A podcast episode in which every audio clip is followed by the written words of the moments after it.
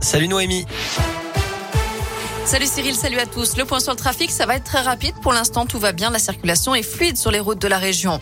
À la une, le début d'une nouvelle campagne, celle de l'entre-deux tours. Au lendemain des résultats du premier tour de la présidentielle, c'est un duel qui se profile entre Emmanuel Macron, 27,85% des voix hier, selon les premiers, les résultats définitifs, et Marine Le Pen, 23,15% des suffrages. Jean-Luc Mélenchon suit de près avec un peu moins de 22%, loin devant Éric Zemmour, quatrième avec 7%, et Valérie Pécresse, 4,8%.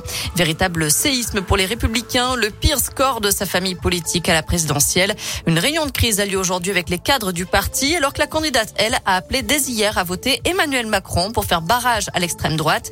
Même constat pour le maire de Saint-Etienne, Gaël Perdriau, qui attend tout de même une prise de conscience du président sortant. Je souhaite euh, que pour euh, être en plein accord avec euh, les valeurs de la République que je défends, eh bien, ils prennent également conscience d'une nécessité d'avoir un véritable projet social que j'engloberai sous la notion de bien-être social.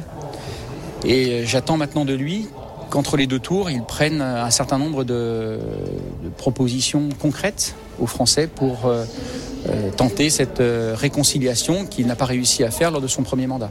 Par ailleurs, Yannick Jadot, Fabien Roussel, Anne Hidalgo et Philippe Poutou, tous en dessous des 5%, ont appelé eux aussi à glisser un bulletin Macron pour faire barrage à l'extrême droite. Même chose pour Jean-Luc Mélenchon. Je rappelle qu'Emmanuel Macron est arrivé en tête dans la plupart des départements d'Auvergne-Rhône-Alpes, sauf dans l'Allier, en Ardèche et en Haute-Loire, où c'est Marine Le Pen qui a dominé le premier tour. De son côté, je le disais, Valérie Pécresse appelle les Français à une aide d'urgence pour boucler le financement de sa campagne. Elle parle d'une situation critique chez les Républicains avec un trou de 7 millions d'euros dans les caisses. Ayant cumulé moins de 5% des voix, ces frais de campagne ne seront pas remboursés par l'État. La candidate dit s'être endettée personnellement à hauteur de 5 millions d'euros. La date butoir est fixée au 15 mai. Puis Yannick Jadot avait lui aussi lancé un appel aux dons dès hier auprès de ses militants. L'actu dans la région, c'est aussi un homme incarcéré après avoir joué à l'exhibitionniste dans l'Ain. Il a montré ses attributs mercredi matin devant une lycéenne de 16 ans qui attendait son bus à La Boisse et il a remis ça dès l'après-midi à Saint-Maurice de Bénaud. Jugé le lendemain, il a été condamné à 10 mois de prison selon le progrès et incarcéré dans la foulée.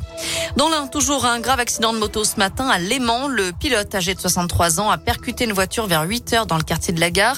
Grièvement blessé, il a été médicalisé sur place par le SAMU et transporté à l'hôpital. Quant aux occupants de la voiture, un homme et un enfant de 6 ans. Ils sont indemnes. Enfin, le retour du sable du Sahara. Les poussières de sable vont toucher la France dès demain. Pour la troisième fois en quelques semaines, elles seront plus présentes mercredi et vont concerner uniquement la partie est du pays jeudi. Côté météo, cet après-midi, les températures grimpent encore jusqu'à 15 degrés, mais le ciel est légèrement voilé. Merci.